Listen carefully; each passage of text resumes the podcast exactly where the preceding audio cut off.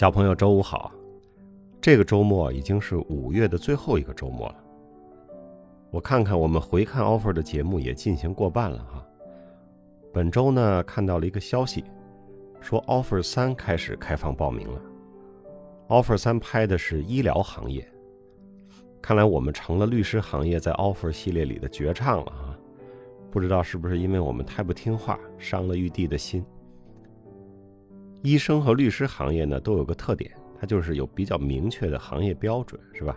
专业上有相对确定的啊对与错呀、好与坏的区分。我想这可能是这类真人秀节目比较好拍的一方面。但是我觉得拍医疗行业吧挺有难度的。本来医患关系就是一个不太好说清楚的话题，再加上医生护士的工作对象直接就是病人，是吧？容错的空间很小。你说律师的实习生写错了东西，那也就是个文件嘛，你总能改过来。要是护士给病人喂错了药，那是多么吓人呢！五一的时候，我在成都和一个医生朋友吃饭，他一边吃饭一边接电话啊，指导着接班的医生去处置各种的突发情况。医生的眼睛一边瞄着锅里的菜。一边嘴里说出来大出血、ICU、找家属谈话这样令人惊心动魄的词儿，我在一边看着，一边是由衷的佩服。他处理的工作都是人命关天的，这像我们这样的普通的商业律师，这是承受不了这样的压力的。我不知道听众里哪位小朋友是学医的哈，有没有想报名参加 offer 三的想法？如果你有，我祝你成功。但是我建议 offer 三的预地呢，先做一下背景调查。常听茶滋味的小朋友就不要录取了。真人秀嘛，就是拍一个素人感，是吧？听我讲了这么多集 offer 二里楚门的世界，那素人感你肯定就差很多了。所以想报考 offer 三的同学，请你不要再听本节目了，并且在节目底下留言和回看 offer 二系列断绝关系，作为证据留存。好，现在还在继续播放收听的都是不打算申请 offer 三的小朋友了哈。我们继续来回看 offer two。说到第六集了哈，刑事辩论这个剧情的顺序呢，跟实际发生的顺序啊有点不一样。实际发生的顺序是先去团建，然后团建回来之后，大家重新分组，重新分组之后才开始刑事辩论的。那南希和小何两个人来到办公室啊，张典娜给大家派了一个翻译的活儿，然后围绕着这个活儿，体现了新同事和老同事的这么一个融入的过程。我没有问过典娜哈，但是我猜她又是玉帝的使者，故意发一个需要八个人全体合作来做的事情，来看看新同学和老同学的状态。张典娜派活的时候说，截止时间是 C O B 是吧？还在学校读书的小朋友可能不知道是什么意思。C O B 的字面意思就是 close of business，所以说 C O B today 就是今天下班前。但是今天下班这件事儿又是很模糊的，对吧？要加班吗？加班加了多久呢？我干到夜里十二点，我也没有 close my business，那怎么办呢？所以实际生活中的 C O B today 呢，很可能是变成明天上班前，意思就是你干多晚都成，明天一早我要见到这个活儿。给大家普及一下职场黑话啊，供还在学校的小朋友们提前了解一下。另外，我们现在工作中的中英翻译第一稿大多数是机器人翻的，然后再由律师啊或者法律翻译去审议校改。那直接在节目里这样一句一句的翻，现在是比较少见的。所以我也想引起学外语和有志于从事翻译工作的同学注意。未来的基础的翻译工作一定主要是由机器来做的，那学外语和做翻译一定要向高级翻译去发展，啊，就像我们外交部的那些小姐姐小哥哥一样。拍摄这段戏的时候呢，我坐在办公室里干我的事儿。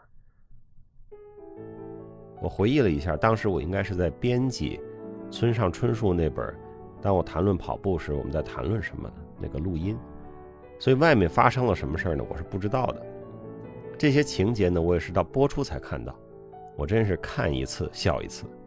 这周我回看起来笑得更厉害，因为相比和首次播出的时候，又过去将近半年了，我和大家更熟悉了，在这种更了解的基础上，看到他们在互相接触和融入的过程中，每个人展现出来的特点和机灵，我感觉非常的生动。这集里还有一些团建的内容，呃，郭涛和李金叶打篮球，给那个运动品牌拍的广告，就是在这集里播出来的。就那几分钟的广告吧，我感觉他们其实应该是拍了差不多有一小时，但这还不是最长的一次，最长的一次是正式开拍前的一天下午，玉帝带着郭律师去上海的一个小山包，拍郭律爬山。那位说上海还有山吗？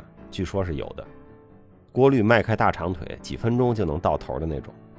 王律师听说了，问：“去哪儿爬山呀？”哦，那地方，那地方是我小学生春游时候去的地方，那有什么可爬的？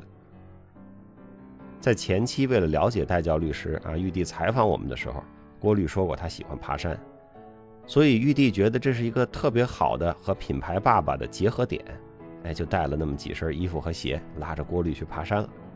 下午挺早，他们就过去了，到晚上七点多，我们这儿都开始吃饭了，还没回来，那会儿天都黑了。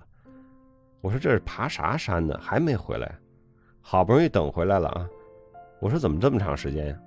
郭律说：“就这小山，至少让我爬了二十遍。这遍爬上去拍全身，下来重新爬，拍脚、拍鞋、拍裤子。爬了好多遍也不出汗，还要拿矿泉水往脸上掸点水珠啊，表示出汗了。然后站在这个几十米高的小山包上啊，还得让郭律摆出会当凌绝顶的姿势。”我就跟郭律说：“我说这赖你呀，你干嘛说你爱爬山呢？你一早说你爱 SPA 爱按摩，你今天下午过得多舒服。”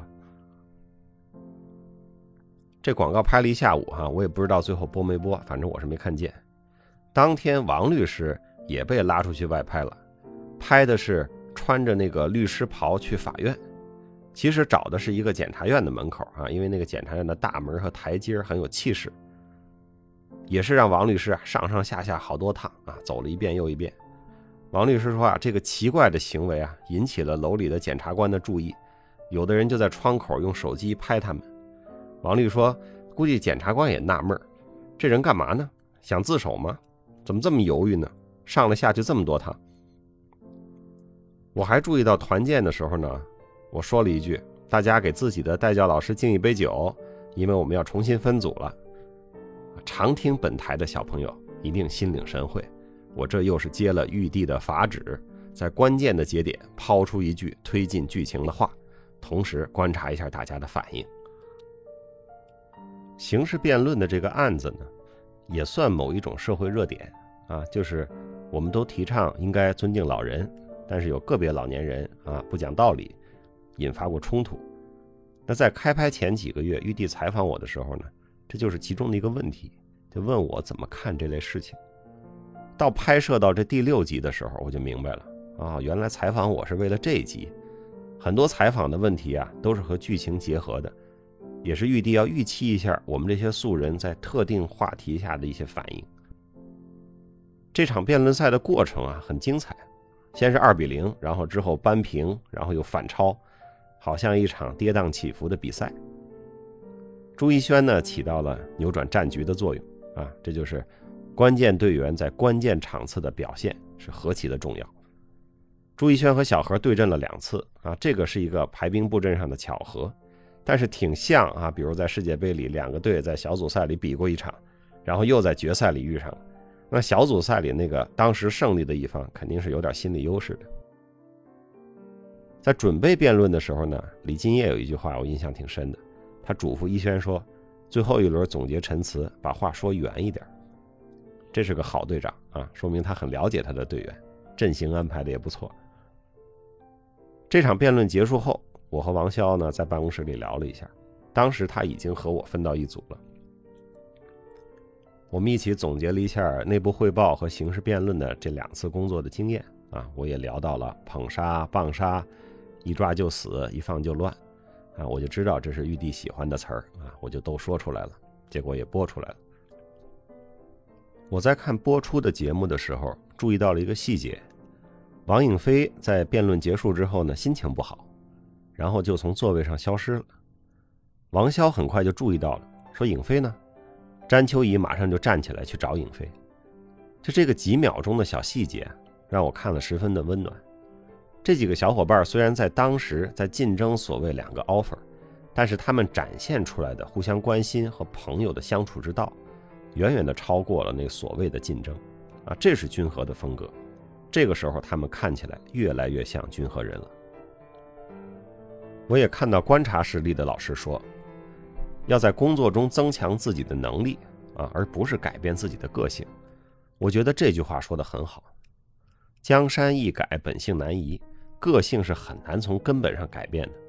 而且工作中也需要不同个性的人呢，相互配合，取长补短，这才是团队的意义所在，是吧？我们要学习的是如何在工作中用好自己的个性，如何用个性发展自己的特长。也同时呢，如何避免某些个性阻碍我们提高工作能力和团队协作的能力？到最终，个性和工作、个性和团队，它都是不矛盾的，调和好了，你就舒服了。Offer Two 拍到这个时候啊，我们都已经相当的疲惫了。我呢，渐渐的开始跟朋友、客户约吃饭，带他们参观片场。我给上海的客户和朋友们发微信说：“我在上海呢。”找时间我去看看你啊，但是我告诉你啊，我在上海是在干这么一件事儿，你也可以来看看我。只要我这么说，无一例外，他们都说我去看你。好了，小朋友，这周先聊到这儿。关于融入集体和个性与工作的关系，希望有体会或者有疑惑的小朋友都来留个言，聊一聊你的想法。下周呢，我们该说到法律援助了。这看起来相对有点平淡无奇的情节背后，又发生了什么故事呢？我在这儿又留一个扣子。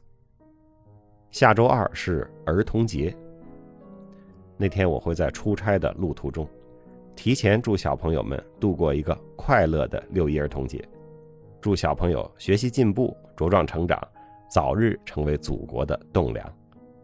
小朋友，祝你周末愉快，儿童节愉快，让我们下周再见。